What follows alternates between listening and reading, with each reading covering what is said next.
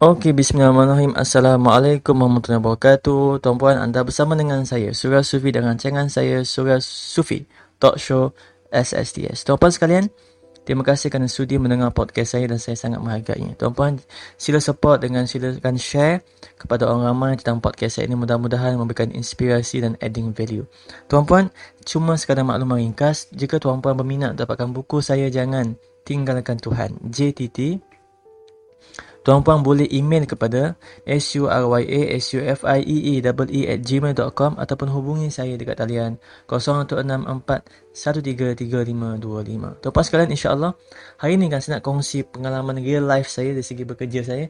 Dan saya bagi judul dia macam agak klise, imam mana imam, tapi sebenarnya ia adalah hampir dari segi ringkas pengalaman saya bekerja satu dan dua, macam mana saya survive, tuan-puan. Tuan-puan, sebelum ni kan saya bekerja dekat pelbagai tempat. Dalam beberapa bulan saya banyak habiskan masa bekerja dekat dapur, tuan-puan. Bukan bulan, bertahun rasanya. Praktikal dekat dapur hotel di Palma. Lepas tu sambung bekerja dalam few months sebagai pekerja separuh masa. Kadang-kadang saya kerja part time dekat Sam Dhabi Kitchen. Sampai kan ada orang bagi nasihat kat saya kan, kau belajar tinggi-tinggi, tapi pengalaman tidak kira kau ada diploma atau degree, tapi pengalaman tu terbentuk melalui diri kau. Kalau nak pandai masak, terus ambil kuali dah masak, bukan ambil kertas dulu. Saya ingat lagi pesanan ringkas tu daripada seorang chef pastry yang menasihatkan saya supaya fokus. Masa tu saya tengah potong daging tau, sebagai butcher. Saya sering kali dijadikan bahan sasaran utama untuk membersihkan, kena bully lah, the whole kitchen, keseluruhan dapur kat situ. Ia nampak seperti membuli-buli pelajar praktikal, bekerja hingga malam dari menjaga acara perkahwinan sehingga pulang lewat. Sampai bas pun tertinggal. Saya bekerja lebih daripada 8 jam dan tidak kira Isnin hingga Ahad. Terpaksa kerja lebih masa kerana ada acara nak di event, wedding dan sebagainya, kadang-kadang seminar. Cuti seminggu sekali dan bergila-gila ikut hari. Sampai kadang-kadang kena maki, kau ni buat kerja cepatlah sikit, jangan lembab. Sampai tahap itu sekarang, tuan-puan. Dan saya juga pernah pengalaman mengutip sampah, tuan-puan. Ada abang Zul pernah kata dengan saya, "Surya, kau tahan ke nak kutip sampah sampai pagi ni? Surya, kau tahan ke nak kutip sampah sampai pagi ni?" Time tu abang Zul sangat prihatin dengan saya. Saya kata dengan dia, "Boleh bang, insya-Allah saya tahan." Tidak terlupa tuan-puan, itulah pekerjaan pertama saya. Selepas habis SPM, saya bekerja sebagai seorang pengutip sampah setiap malam hari Jumaat selepas habis pasar malam dekat Taman Maznah. Bila azan subuh dilawangkan, tuan-puan, baru selesai kerja mengutip sampah. Saya menarik nafas panjang, balik rumah dan letak di meja RM50, tuan-puan. Lalu mak saya tersenyum melihat saya terus terbaring. Dan mak saya kata, "Tulah nak, bukan senang nak cari duit." Tuan-puan, semua ini adalah pengalaman. Mungkin nampak seperti tidak adil, not fair. Tapi bila kita lihat dari sudut pandangan yang lain, anggap saja bahawa setiap tekanan itu, setiap pressure itu membentuk diri kita supaya dapat melakukan sesuatu perkara yang kita sendiri tak pernah terfikir mampu untuk lakukan. Saya pernah bekerja sebagai tukang pasang paip, sebagai pelayan restoran dekat Subway, Auntie Anne.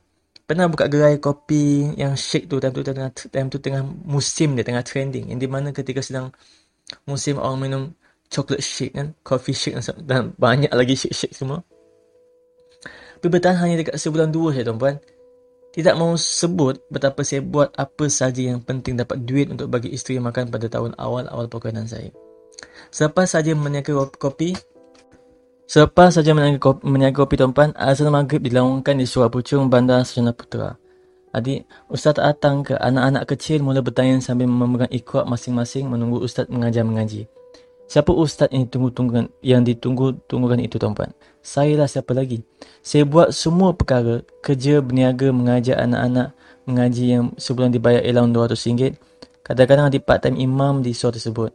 Kalau hari cuti sedang lapang, kena menjadi imam untuk solat zuhur dan asar. Imam mana imam? Masa itu, tuan-puan, sudahlah baru balik kerja, kena uruskan pula solat jenazah. Betapa pening dan serabut yang saya sehinggakan saya nak angkat takbir masa solat jenazah. Arwah itu, tuan-puan, sendiri di belakang saya. Subhanallah, Allahu Akbar. Betapa hairannya makmum di belakang, ada yang tergelak kecil, Allahu Akbar, silap pula. Sampai tahap begitu saya terlupa, tuan-puan, atas asyik memikirkan soal nak cari duit. Semua perkara saya buat asalkan dapat duit. Itulah kesilapan dan juga pelajaran yang saya belajar. Betapa tidak pun nak buat semua perkara untuk berjaya. dan serupa betapa rezeki itu sendiri milik Tuhan, milik Allah. Betapa sekejapnya rasa keinsafan itu hadir. Saya lupa peristiwa tentang insiden dan putus cinta saya, tuan-tuan. Dikejar-kejar cinta manusia 2 tahun, tapi Tuhan bagi jodoh itu sendiri, tuan-tuan, dalam masa 3 hari. Ya Allah. Hampir sama sahaja dengan cerita saya selepas kahwin. Cuma yang bezanya bukan kejar cinta manusia, tapi terlalu mengejar duit sehingga lupa rezeki itu tidak semestinya harus terus dikejar-kejar. Subhanallah. Banyak pengalaman tuan-tuan yang saya nak share dengan tuan-tuan. Banyak sangat tuan-tuan. Saya harap tuan-tuan dapat something dari setiap podcast saya. InsyaAllah saya akan cuba saya upaya saya untuk share semua pengalaman saya dengan izin Allah. Mudah-mudahan dapat berikan inspirasi untuk sama ada berubah diri, kehidupan, stabil, kewangan semua. Mudah-mudahan amin. Kita tuan-tuan insyaAllah semoga tuan-tuan dapat something dalam podcast saya kali ini. Terima kasih kerana mendengar.